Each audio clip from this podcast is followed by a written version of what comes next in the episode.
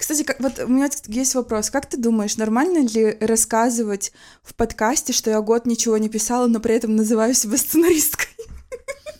Мне кажется, в этом есть определенный шарм. Шарм, она была неудачницей. Богема тоже плачет. Только плачет. Ладно, как будто бы богема все, что делает, это плачет.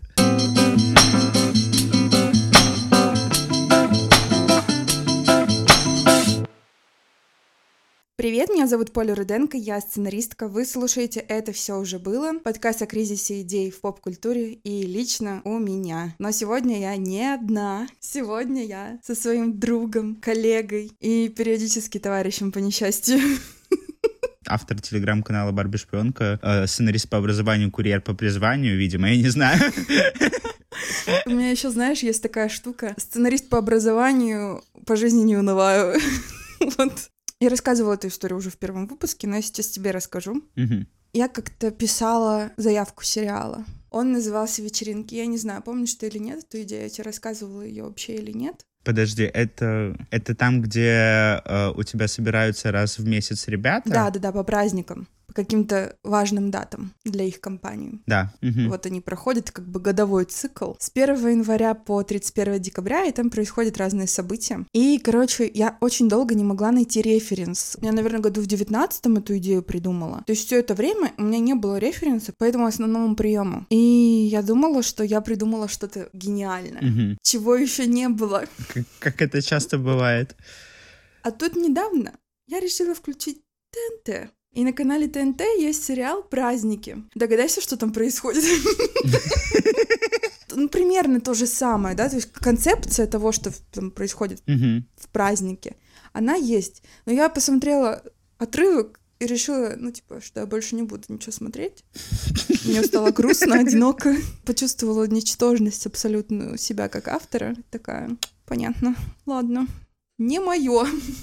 Тут скорее вопрос, как тебя занесло на ТНТ. У всех у нас есть некоторые моментики в жизни. Иногда это и ТНТ. Ну да. Бывает. Но с другой стороны, если бы тебе предложили сейчас работу на ТНТ, я думаю, ты бы не отказалась. Если честно, я думаю, что я бы от многих работ сейчас не отказалась. Кушать хочется, да? Что вообще считаешь? Это вообще норма, нет? Как жить вообще с осознанием того, что периодически вот такая вот хрень случается? Слушай, на самом деле, как мне кажется, нужно просто смириться и расслабиться, как пел э, один исполнитель. У меня было пару ситуаций, когда тоже я придумываю что-то новое, но мне страшно это, например, написать. Это в целом как будто бы наш с тобой главный бич. Мы очень сильно боимся, что это что-то не взлетит. Плюс, как мне кажется, у студентов творческих вузов каким-то образом так получается, что их учат, условно говоря, делать искусство, но не учат делать продукт. И, соответственно, ты просто боишься, если, грубо говоря, обосраться. Ты боишься, что оно будет каким-то неоригинальным, оно будет банальным и так далее. Плюс некоторые заявки, которые я придумывал, например, я понимаю, что их сложно реализовать в России, потому что, ну, например, там у нас супергеройского кино нет. Ну, как такового на тот момент, по крайней мере, не было. У меня была один раз история, когда я придумал даже не синопсис, ну, просто там логлайн, даже скорее персонажа. Сеттинг — это такой супергеройский мир. У каждого человека в этом мире есть какая-то суперспособность. И есть одна девушка, у которой нет способностей от слова совсем. Она вот единственная такая не уникальная. Магл. Да, условно говоря, ну, сквип, наверное. Ну да. В ходе сюжета она должна была понять, что ее суперспособность это вот что-то идущее из души, какая-то черта характера. Странненький концепт, да, корявенький, переминающийся с ноги на ногу, но все-таки есть. Вот буквально на днях, я не помню, где я это увидел, то ли в Инстаграме, запрещенном на территории Российской Федерации, то ли у кого-то в Телеграм-канале, и я вижу ровно такую же историю. Какие-то основные точки основаны на этом. И я такой, угу, очень классно, очень здорово. А что делать? И мы в целом как будто бы боимся воровать, хотя, come on, мы приходим в творческий вуз, и нам говорят, умеете воровать, потому что каждый художник должен что-то подобное делать, чтобы создать что-то новое. А мы боимся этого очень дико. Либо мы боимся, знаешь, нам стрёмно продать что-то дерьмовое. При том, что у нас есть пример Сарика Андреасяна, у которого, ну, фильм Один хороший, один плохой, один, дай бог. Его ж начало карьеры абсолютно, ну, плагиат, либо заимствование из других фильмов. Ну, то есть «Беременный» есть абсолютно аналогичная история в американской киноиндустрии. Так если он покупал права, это не будет считаться... А он покупал права? А я не знаю. Мне кажется, что вполне может быть, что купил. Слушай, ну с другой стороны, не знаю, наверное, нужно посмотреть по продюсерам. Вероятно, где-то эту информацию все-таки можно найти. Но опять же, дальше. Служебный роман «Наше время». Ну это же полукопирка практически всего, что было в советском фильме. А мы просто с тобой боимся. У нас нет с тобой уверенности, в принципе, ни в чем в жизни, в том числе в том, чтобы что-то написать, как-то реализовать. У нас какие-то внутренние страхи, там, боимся, что не взлетим, боимся, что ничего не получится, кому это вообще надо надо и так далее. А люди просто, превозмогая страх, плюют на все и делают. И в итоге, что оказывается, мы видим через там 3-4 года, что такой фильм, который ты придумал 4 года назад, существует, и его уже снимают. И ты такой, что делать? Может быть, дело не в том, что мы там боимся или что-то еще. Это какое-то эго автора. Не в плане какого-то абстрактного автора, а личное эго вот твое или мое, которое нам такое тщеславие какое-то, которое такое говорит, ну блин, ты не нет, вот это вот, вот это вот проходное, вот это не про тебя. Ты творец, Угу. Ты прям, ты, ты великий, ты должен создать что-то невероятное, потому что твоя следующая остановка — номинация на Оскар. Ну вот, типа такого. А ты на втором курсе в Институте кино и телевидения, понимаешь? Да, да, да, э, в том числе. А вспомни студентов-режиссеров на первом курсе. Это же просто они каждый второй Тарковский, либо Филини. Один Тарковский, второй Филини и третий, я не знаю, Мир Кустурица. И все они перед тобой, и им всем по 18. Целый большой разговор про то, что пробиваются не талантливые, а пробиваются пробивные. Я вот этим умением пробиваться вообще не отличаюсь. Во-первых, делая какие-то другие вещи, подкасты или там что-то в социальных сетях. В общем, делая что-то отличное от сценарного мастерства, я как профан себя чувствую, ну как не, не то чтобы профан, да, ну как mm-hmm. любитель, назовем это так. У меня есть какие-то компетенции, но они не совсем связаны с тем, чем я занимаюсь. Какой продукт выпускаю. Мне это дает больше уверенности в себе. Ну типа у меня всегда есть отходной план. Если я все плохо сделала, значит, ночью вы хотели. Я сценарист по образованию. А когда получается, сразу так, а я и сценарист еще. Не просто так я все это, потому что я сценарист, у меня все получилось, я все придумала заранее. И как будто бы то, что я достигаю каких-то вершин в деле, на которые я не училась, оно лучше у меня идет, у меня меньше страхов по этому поводу. Я типа делаю свое дело, спокойно отпустила, и там оно само как-то барахтается. И вроде все нормально. Когда я занимаюсь вот этим, на меня как будто бы, знаешь, когда я пишу что-то, на меня внутренне очень сильно направлено вот этот прожектор, который такой, ну ты же сценарист, ты же получила высшее образование. Ну да. Как ты можешь сейчас сделать вот это? Ну да. В итоге ты сидишь и такая, закрываю вор, мне легче будет. Напишу копирайтерам постик в социальной сети кому-нибудь за э, пачку печенья. Реальные кейсы из жизни сейчас идут. Да нет, на самом деле это шутка. Никаких пачек печенья. Все деньгами. Бесплатно? Во-первых, да. Во-вторых, деньгами. Мы берем деньгами. И вот у тебя нет такого вот, да, синдрома самозванца скорее. Может, это влияет на то, что кто-то может скоммуниздить чужую идею и плохо ее замаскировав продать, а вот мы с тобой не можем.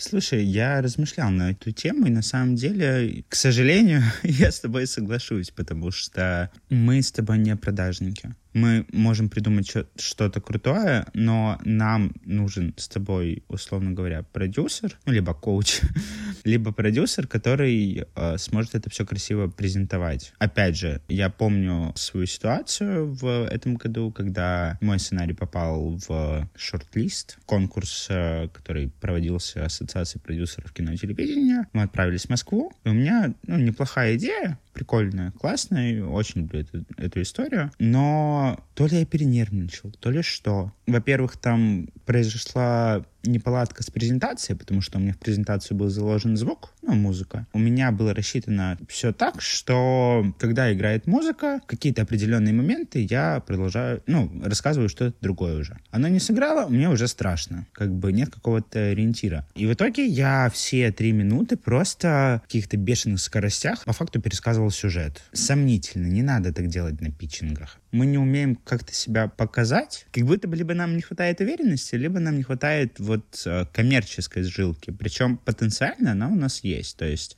мы с тобой можем придумать какую-то штуку, которую в теории можно продать. Опять же, мы это можем посмотреть на примерах, когда мы придумываем одну историю, и через там 4 года видим, как какая-то платформа ее реализует. У меня так было в январе наверное. У нас было задание в институте, где мы должны были придумать экранизацию чего-либо, будь это игра, будь это книжка. И я решил сделать презентацию на детскую книжку «Давай поедем в Иналашку». По факту история там уже буквально чуть ли не расписана под сценарий. Это очень легко экранизировать. Очень легко и интересно экранизировать. Мы побеседовали, сказали, что да, классно. А я решил написать авторке книги. Мол, я бы хотел написать сценарий по возможности даете ли вы мне добро? Она говорит, слушай, а там уже платформа ОККО, с ней заключен контракт, и поэтому ты, конечно, можешь написать для себя сценарий. К сожалению, продать ты его вряд ли сможешь, потому что уже все и так запланировано. И я такой, грустненько, спасибо, до свидания.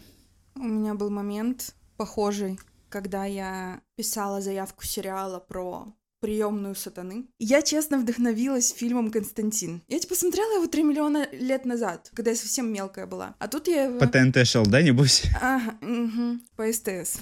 А, и, извините. А может и по ТНТ, не, не знаю, это слишком давно было. Посмотрела вот во взрослом возрасте его, думаю, вау, почему никто ничего не делает про дьявола? И, в общем, я подумала, ну, блин, будет круто. И буквально через месяца два я смотрю презентацию кинопоиска. В соцсетях, короче, мне попалось. Незлобин представляет сериал «Конец света», где Колокольников играет роль дьявола. Что это? Конечно, идеи это были разные. Там все таки главный герой не сатана, а сын сатаны. И у меня тоже главный герой не сатана, а его секретарша. Mm-hmm. Но как будто бы форма очень похожа. Не может же людям прийти такое в голову одновременно. Ну, там не одновременно. Разумеется, ему это раньше пришло в голову, если он уже как бы запускает свой проект. Я об этом не знала, как, почему мне это пришло в голову. Я тогда очень разочаровалась. В запрещенной социальной сети выставила сторис. Просто ужасно было, потому что столько времени потратила на эту заявку. Какие у тебя эмоции, когда такая фигня происходит? У меня как будто бы не было прям вот настолько близкого расстояния между придумкой заявки и появлением какого-то подобного продукта, поэтому мне, наверное, достаточно сложно сказать на эту тему, но я помню, как в 2018 году, 19 19 скорее всего, я придумал сериал. Главная его особенность — это мог бы быть первый подростковый сериал в России, потому что подростковые сериалы, а были ли у нас они вообще... Ну, «Школа», наверное, последний, самый известный. Остальное уже такое такое молодежное, типа универа, той же молодежки и так далее. Спустя год, наверное, выходит «Водоворот», который позиционирует себя как первый сериал для подростков. «Водоворот» для подростков? Ну... На кинопоиске, да? Да, да, да. Я да. его прям очень внимательно смотрела, и я бы не сказала, что он для подростков. И он точно не для подростков, у него 18 плюс рейтинг. Да? Очень откровенные сцены и сцены употребления. А, ну, тоже верно. В, возможно, я ошибся, но там же параллельно выходил, начал выходить «Трудные подростки», О, там да, параллельно выходил подростки. «Новенький», угу, угу. а в «Новеньком» прям очень схожая история получилась у меня как будто бы нужно продолжать писать. Ты просто вот сказала очень важную вещь. Я вот сейчас подсобираю, а потом когда-нибудь вернусь к этой истории и напишу. Нет, это не работает. Ты просто в какой-то момент забиваешь, у тебя появляются какие-то другие дела, какие-то другие идеи, и в итоге все это уходит в дальний ящик. Ну, а потом мы имеем, что имеем. Этот сериал уже сняли. Нужно просто садиться и писать. Да, возможно, а, другие идеи как-то отсеются, отпадут, пропадут идут, но это нормально. Нужно садиться и писать, э, но это очень тяжело. Да, я согласна. Вот прям концентрированно это делать. У меня концентрированно получалось что-то делать, когда у меня неделя до сдачи магистрской, а у меня э, научная работа еще в процессе дописывается, еще и научный руководитель ее не смотрит. И э, сценарий в качестве приложения, там, ну, сколько? Страниц 50, и нужно было 80. И вот тогда, когда ты не спишь практически неделю, ну, там, 2-3 часа максимум, пишешь «дай бог ешь» периодически, нервно куришь и плачешь, а вот тогда это работает. Как будто бы из-за того, что мы сами не ставим себе дедлайны по поводу того, когда мы вернемся к этой работе или когда мы ее закончим, из-за этого очень большие проблемы в том числе. Ну да, разумеется. Оно прям расхолаживает, как мне кажется. Я не писала год. Сейчас такое ощущение, что я уже ничего не могу писать. Тексты сценарные. Плюс я а, я, я, я думал, ты про сообщения в Телеграме, но я же получаю их. Сообщения в Телеграме — это святое. Не то, что там какая-то профессия. Но опять же, мы с тобой чаще голосовыми обмениваемся, чем... Да, поэтому я и завела подкаст. Все логично.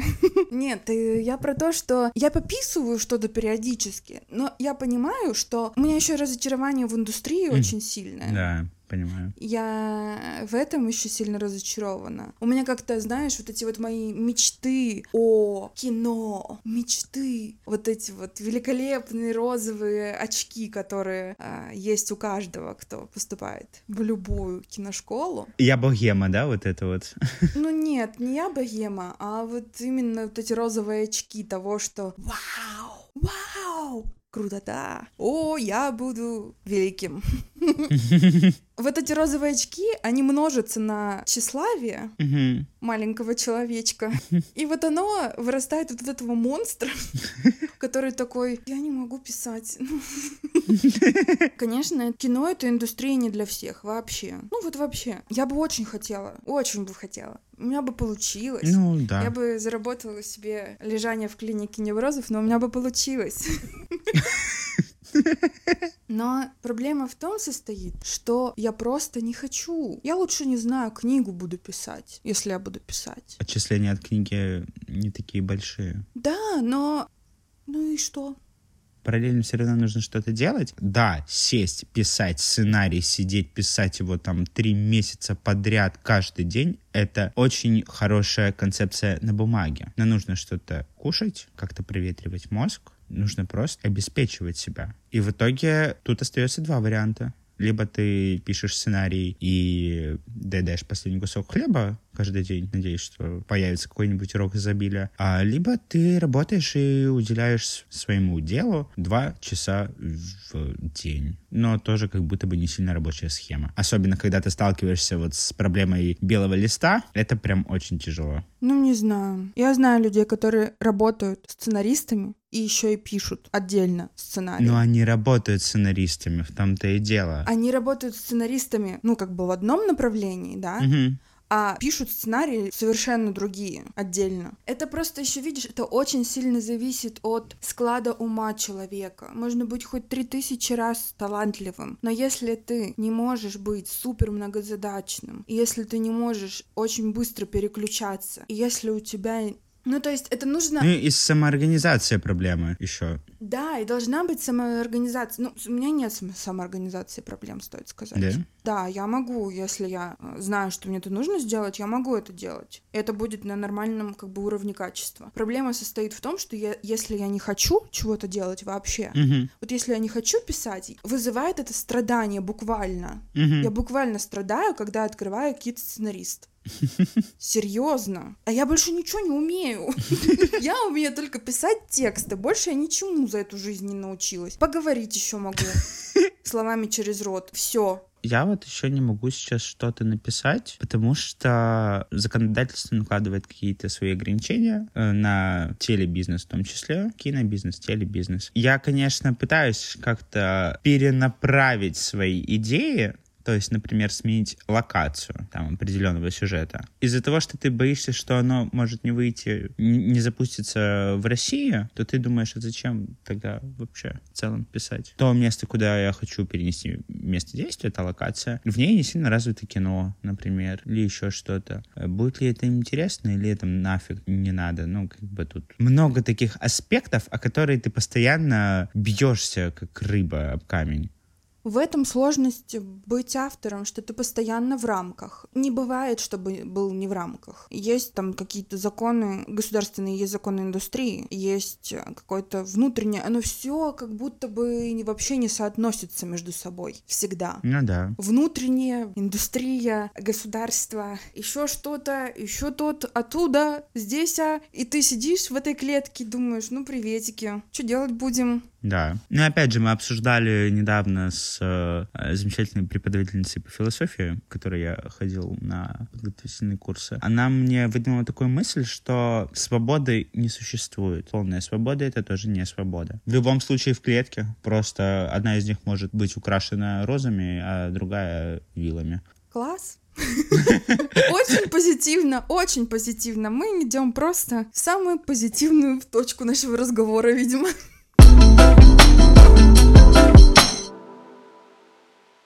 Итак, Андрюша, Андрей, дорогой мой товарищ, спрашиваю твоего бесценного мнения. Почему все идеи постоянно повторяются? Почему невозможно придумать новое? Точнее, почему есть такой стереотип? Всеобщая вера в то, что нельзя придумать. Кардинально новое что-то.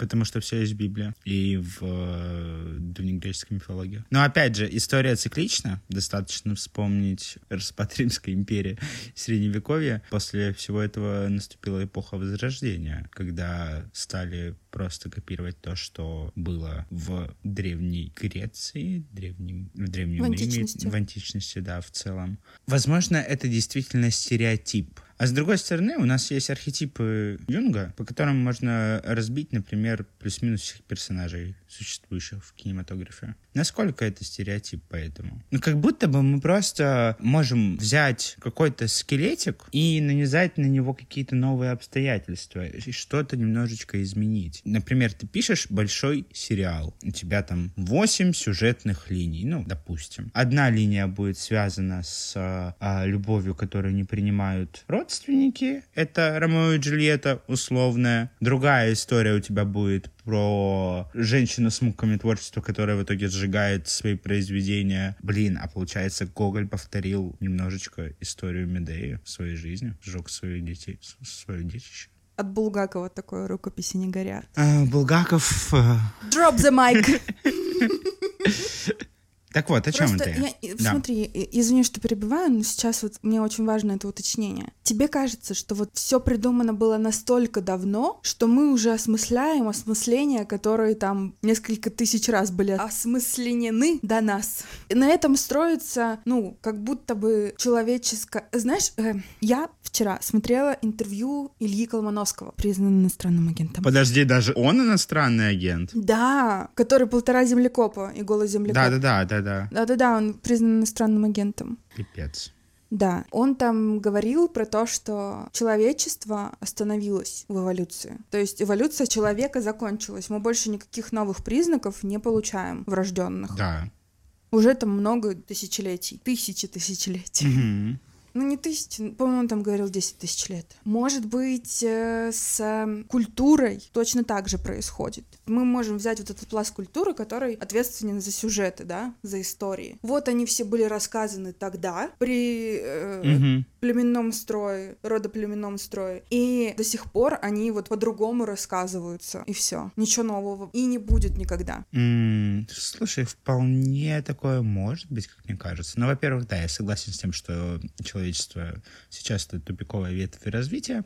А, во-вторых, как будто бы, опять же, если мы вспомним Древнюю Грецию, сюжеты там повторялись вот э, во время празднеств когда они приходили в театр и смотрели представления. Сюжеты повторялись. Реализация была немножко другая, и они смотрели не на то, что происходит, а на то, как это реализовано. У нас же есть какой-то круг вечных тем, на которые мы так или иначе размышляем, авторы в том числе. Темы-то не меняются. Меняется сеттинг, меняется время. А сами истории, ну, Герой еще может меняться. Герой может меняться, но опять же, зачастую он все-таки как-то закреплен за каким-то архетипом. Ну, человечество за столько лет, столько всего прожило, люди между друг другом, между событиями историческими и так далее, что уже все не кажется новым. Кто-то просто умеет это грамотно использовать, а кто-то Окей. Сейчас же, я помню всплеск в музыкальной индустрии зарубежной, недавний, ну как, лет пять назад, может даже шесть, когда внезапно у нас начал главенствовать звук из 80-х. Ну, такое ретро-звучание. Да. Ну, слушай, все-таки ретро-звучание — это про ностальгию. Кстати, слушайте выпуск про ностальгию, если вы не слушали его. Это предыдущий выпуск. Я его еще не записала, но он выйдет раньше, чем этот. Э, да, это все-таки про ностальгию. Но они же используют то, что уже было классно и работало, и они это чуть-чуть видоизменяют, и оно опять работает. И условная Дуа Липа разрывает опять Европу Плюс со своими э, хитами, которые используют сэмплы 30-летней давности. Будь здорова. Правду говоришь. Вот. Ну окей. Мне все-таки кажется, что это просто игра на ностальгии зритель, тот, кто будет платить за это все, Мгм. ему вот это чувство ностальгии, оно нужно. А тот, кто делает продукт, он исходит из потребностей получателей продукта. Вопрос интересный, потому что условная Деми Ловато, которая 10 лет фигачила поп-музыку, внезапно перешла в альтернативный рок начала нулевых. Кто бы мог подумать еще 3-4 года назад, что поп-рок нулевых станет вновь популярным? Да, все ностальгия дает крюк. Она идет по временной шкале. Мгм. Бессмысленно сейчас ностальгировать по сороковым. Люди, которые были молоды в сороковых, к сожалению, в большинстве своем умерли. Это естественный процесс. Ну да. Сейчас ностальгируют те, кто был молод и прекрасен в начале нулевых. Вот и все. Получается же повторение все равно. Все равно повторение. Ну да, да, разумеется, понятное дело, но просто это же тоже подано под углом настоящего времени. Оно не в точности копирует. Вот здесь, наверное, я бы поспорил. Та же Деми Ловато не отсылается к своим первым двум альбомам, которые были тоже поп-рок. Пытается делать что-то новое для себя, но оно просто очень схоже некоторыми элементами с поп-роком, который был вот в то время. Для нее это новый период. Для развития артиста или автора его новое творение — это новый период или заигрывание с прошлым? Да Если бы Деми Ловато копировала, я не знаю, Guns N' Roses, допустим, да, Мгм. в то время, когда она еще не была рождена. А я посмотрела, ей 31 год. Она 92 да. года. Всего на два года меня старше. Это было бы ок. Но она копирует период... А я не слушаю Деми Ловато, кстати, я не знаю, что она копирует там. Скорее, Аврил Но я сейчас говорю гипотетически. Но она 92 года рождения. То, что она копирует от начала 2000-х, она была тогда ребенком. Она это в себя впитала, и сейчас она к 30 своим годам это все переработала. Не были тогда популярны Guns N' Roses уже. Тогда была популярна Аврил Лавин. Тут есть проблемка в том, что Аврил Лавин не очень коннектится с э, Диснеем, на котором работала Деми Ловато. Я к тому, что если бы она копировала что-то другое, далекое от нее по времени, отдаленное, это, может, и был бы новый виток. Мгм. А так это не новый виток, как будто бы. Хотя, может, и новый. Откуда я знаю? Я в этом не разбираюсь, если честно. Ну подожди, смотри, Дуа Липа, возьмем ее. Ей сейчас там тоже в районе 30. На меня младше. Тем более. Она в своем предыдущем альбоме использовала звук 80-х. Она не жила в 80-х. Угу. Вот тут она действительно продает ностальгию, потому что у нее и альбом... Кому? Ее не слушают люди, которые были молодыми в 80-е. Но у нее альбом называется «Будущая ностальгия». Ну вот. Она отсылает к ностальгии, которой нет. Те люди, которые испытывают ностальгию по 80-м, ее не слушают. Да, Ее слушатель намного моложе. ну да, И она создает ностальгию да. в будущее, а не сейчас. Сейчас это ее стиль Мгм. такой в данный момент. Она этот стиль эксплуатирует. Мгм. Она этим вдохновилась и вот переработала таким образом. Ладно, я понял твою мысль. Хорошо. Если мы возвращаемся к сюжетам, темы не новы. Мы можем добавить, убавить какие-то сюжетные повороты, но есть особенности жанра, вечные темы, по любви, дружбы. Все, что мы можем делать, это каким-то образом пытаться, по крайней мере, сломать эти структуры имеющиеся и добавлять, впрыскивать в них новую струю чего-то. Да, топчемся на месте, к сожалению. Что поделать? Это вот топтание на месте. Как тебе кажется, это особенность эпохи или это происходит постоянно в истории? Ну, всего есть начало, середина и конец, но объективно. Классика. Даже у Древней Греции, у античности был первый период, второй период, третий рассвет, самое яркое свечение и закат. Там-то это связано с цивилизациями, там есть вот эта вот особенность. То, что касается культуры условно европейской, наверное, уже более сложный вопрос. Мы всегда отсылаемся, хотим мы того или нет, на что-то предыдущее. Обычно это происходит через эпоху, как античность, средневековье, Возрождение. Возрождение ссылается на античность. Постмодернизм вообще смешивает все, что угодно. Абсолютно. Там же сопоставление низкого с высоким и так далее. Как будто бы базис действительно был заложен давно, а мы его иногда не весь можем освоить. И поэтому у нас возникают такие мысли, мол, я сейчас придумаю что-то гениальное, а потом приходишь и говорят, так это же Софокл. Объять необъятное невозможно. Да, как говорится, все уже было у Аристотеля. Да, да, да, да, да, да, да. Поэтому все, что нам остается, это как раз-таки расширять свой кругозор, пытаться хватать разные части и пытаться это как-то скомбинировать. на самом деле это работает. Мой э, дипломный сценарий в магистратуре, он был вдохновлен э, фильмом Жюли Дюкарно «Титан». Я оттуда взял одну очень яркую сцену, немножко ее переиначил и добавил ее в конец. Там в фильме она где-то, ну, в начале. Ну, цитирование. Амаш, может Ну, в некотором смысле, да. Но опять же, сжигание родителей как некий этап есть у пропа. Не сжигайте своих родителей. Это дисклеймер. Да, да, не рекомендуем. Ну, это такая, это такая сепарация, скажем так, вот, сепарация. Художественный образ сепарации. Просто я взял эту сцену, которая мне дико нравилась, и как-то ее переиначил. Какие-то другие элементы сюжета я повзаимствовал из э, другого произведения, и все. Нам просто нужно как-то научиться комбинировать это все. Тогда может появляться что-то новое.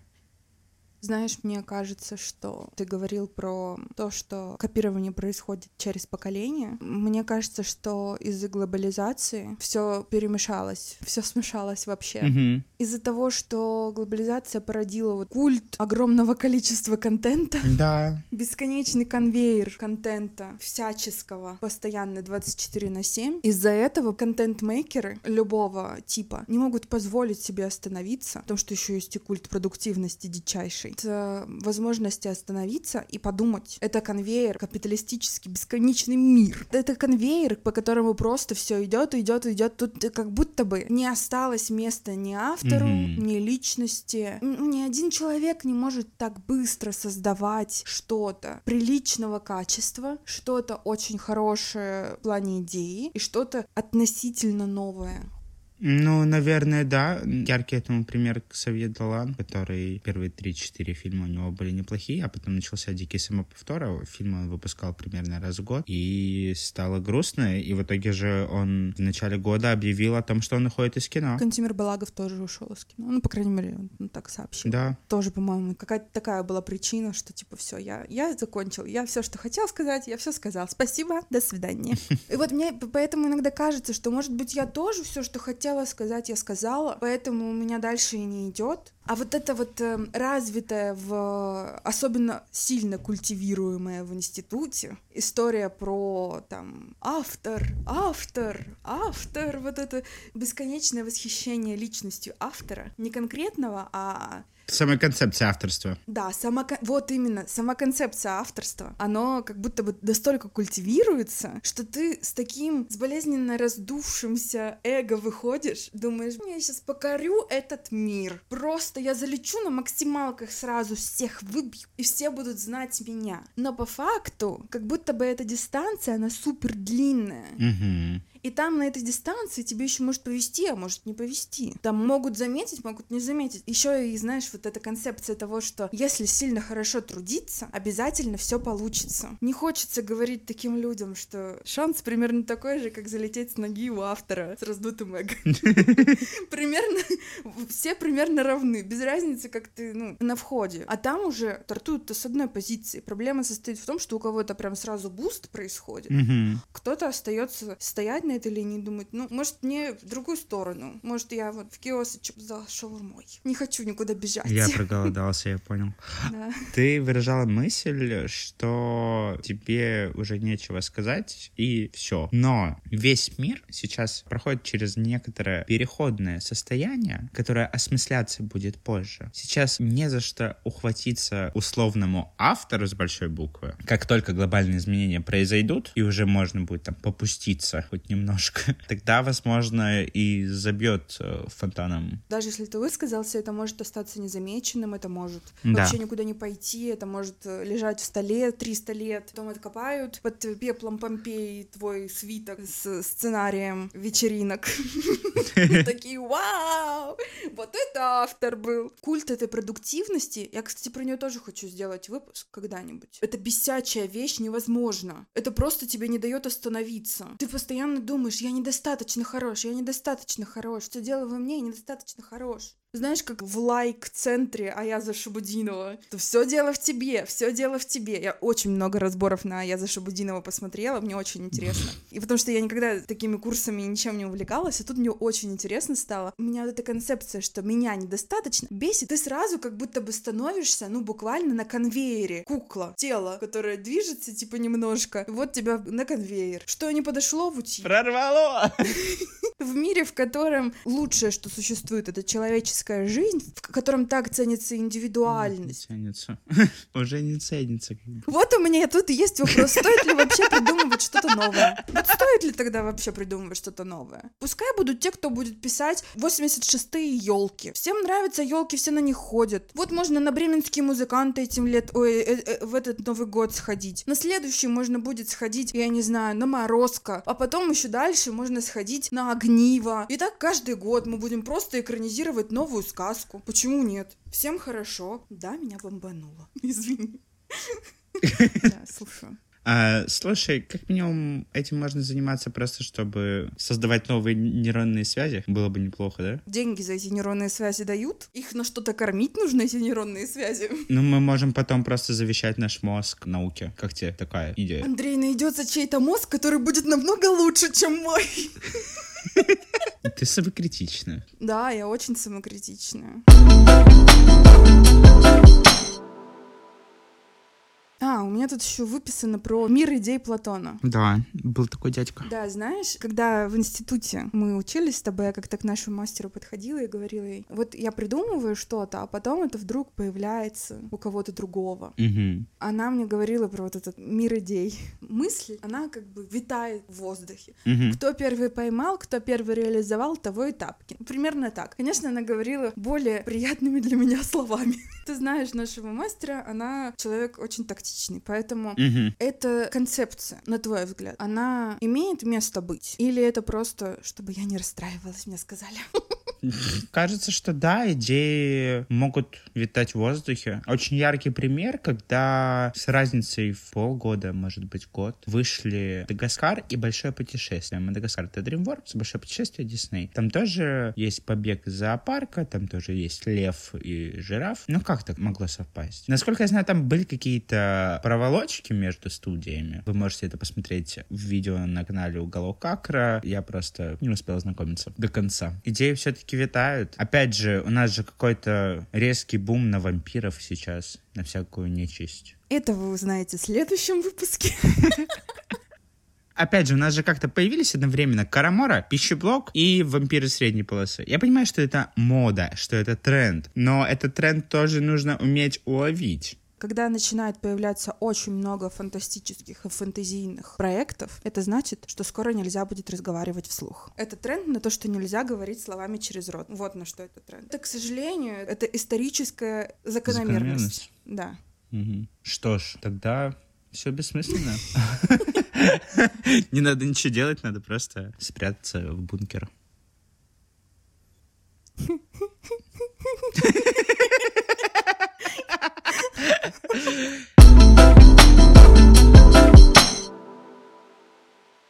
Я понял, что мы не обсудили еще одну тему, ты просто говорила про конвейерность. Эта конвейерность же, с другой стороны, идет в дикий плюс, потому что... Всем найдется работа? Да, у Netflix нужно чем-то забивать библиотеку. Есть вот их флагманские сериалы и фильмы, но их достаточно мало. Им нужно как-то забивать свою библиотеку. Они же кичатся тем, что у них самая большая библиотека, потому что они накупают огромное количество контента разного качества, но каждый из них все равно получит какую-нибудь копеечку, я имею в виду автора. Да, с одной стороны, мы видим однотипные комедии про Рождество. Ой, так люблю.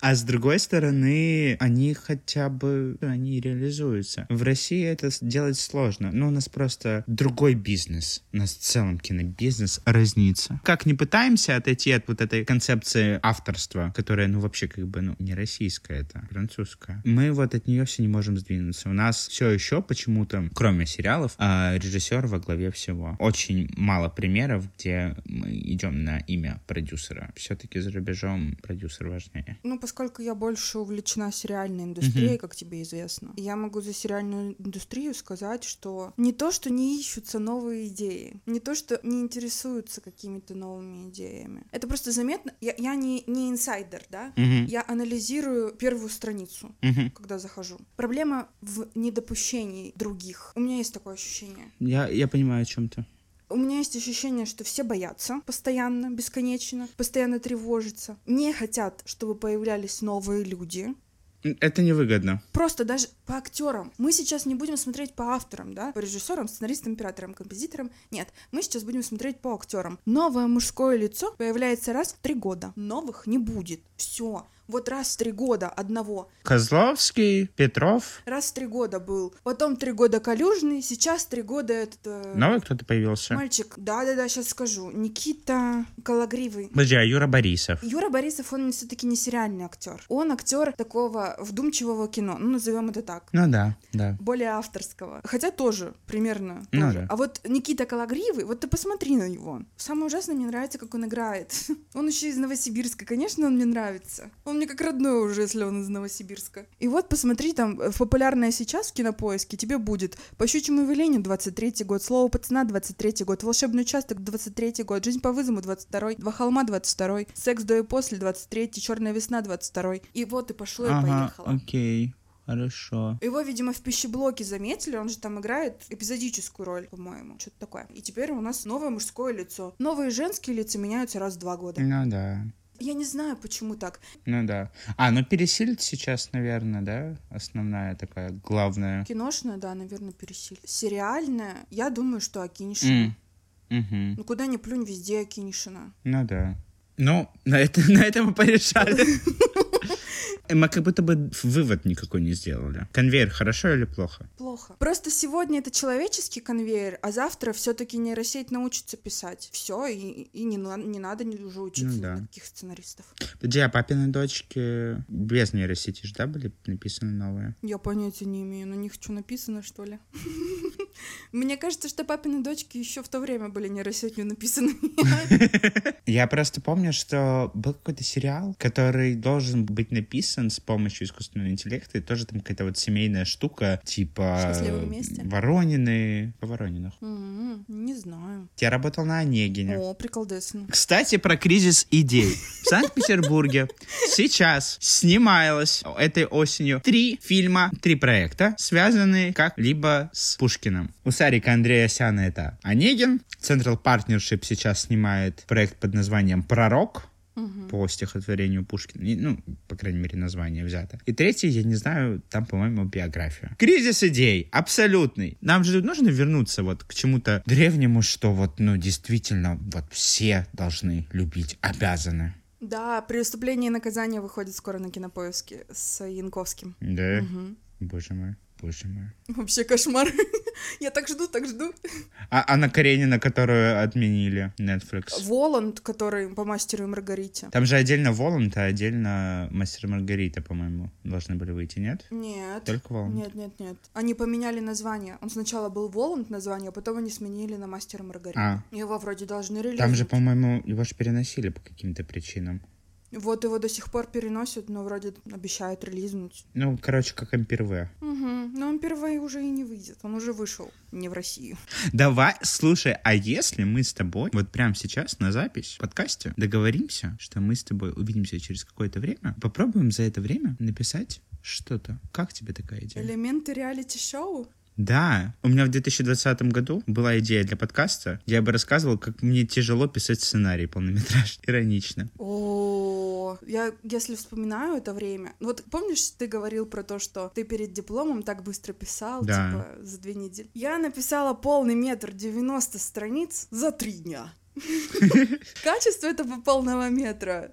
Ну, помянем. Но Ну давай договоримся. Мы что-то, ну хотя бы заявочку напишем к какому-то времени. Потому что у тебя подкаст про кризис идей. Может, нужно через него и попытаться выйти к чему-то, ну не хотя бы новому, но, возможно, конвейерному, но с душой. Ой, что-то упало. Книжка. Профессия режиссер Лорана Тирера. Так, э- это знак, это знак. Ну ладно, давай попробуем. Давай. э, Давай попробуем. Когда мы с тобой встретимся, или обговорим это позже? Мы обговорим это позже. Кстати, вы можете написать в моем телеграм-канале Подполье, когда нам это сделать. Да, А? Как тебе идея? Хоро- хорошая идея. Подключим интерактив. Я планировала назвать этот выпуск «Можно ли своровать идею?». Я еще не знаю, назову я его так или нет, но если назову, и если не назову тоже, все равно задам этот вопрос. Можно ли своровать идею, Андрей? Да, воруйте везде, просто умейте это скрывать. А Как зафиксировать факт кражи? Если ты тот, кто воруешь, да, можно. А если ты тот, у кого своровали, как зафиксировать? В какую инстанцию идти разбираться? Куда писать заявление? Никто не защищен от этого. Идея сама по себе, как нам говорили в нашем замечательном заведении, ничего не стоит. Стоит текст, написанный ките-сценаристе. А идея, господи. Заявка, возможно, уже что-то имеет значение, но опять же, ты пишешь заявку для себя и хранишь ее только у себя в компьютере, но через пару дней выходит релиз на кинопоиске про этот проект который очень сильно похож. Но это ж не украли. Я сомневаюсь, что Александр Незлобин пришел к тебе домой, поставил троянский вирус. Не, мне бы, конечно, хотелось так думать про тебя, а, но я сомневаюсь, что он пришел, поставил троянский вирус и скопировал у тебя файл. Нет, вообще, я же знаю случаи ну, в музыкальной индустрии, когда обращались э, авторы песен старых в суд на какие-то новые композиции, У музыки довольно просто это доказать. нет, у Кэти Перри был суд сколько? Год-полтора. Вор всегда может написать по мотивам того-то или сказать, что это был просто мой вдохновитель. Автор может... Ничего автор не может. Придумать даже новое не может. Но мне кажется, этим реально невозможно защититься. Ты беззащитен, пока у тебя нет какой-то бумажки. Без бумажки ты букашка. Да, все верно. Мне кажется, тут не столько про бумажку, сколько про результат. Да, да. Потому что, опять же, вы можете заключить договор, проект заморозится, и все. Пока нет результата. Считай, ты ничего и не делал. На самом деле это довольно грустно звучит, Да? Довольно разочаровывающе. Но жизнь в целом не радостная штука. Но надеюсь, хотя бы было весело слушать этот подкаст. Как я хохочу вам, и Андрей как хохочет в микрофон. Надеюсь, мы нахохотали на вашу подписку на подкаст. Это все уже было. На то, что вы его порекомендуете своим друзьям. А если вы слушаете в приложении, где можно поставить оценку и написать отзыв, сделайте и это. Было бы очень приятно. Кто сегодня слушал наши хихи-ха-ха, обязаны были подписаться на канал Подполье и на канал Андрея Барби Шпионка. Ссылочки в описании, я все проверю. Услышимся в следующий раз. Все, пока. Пока.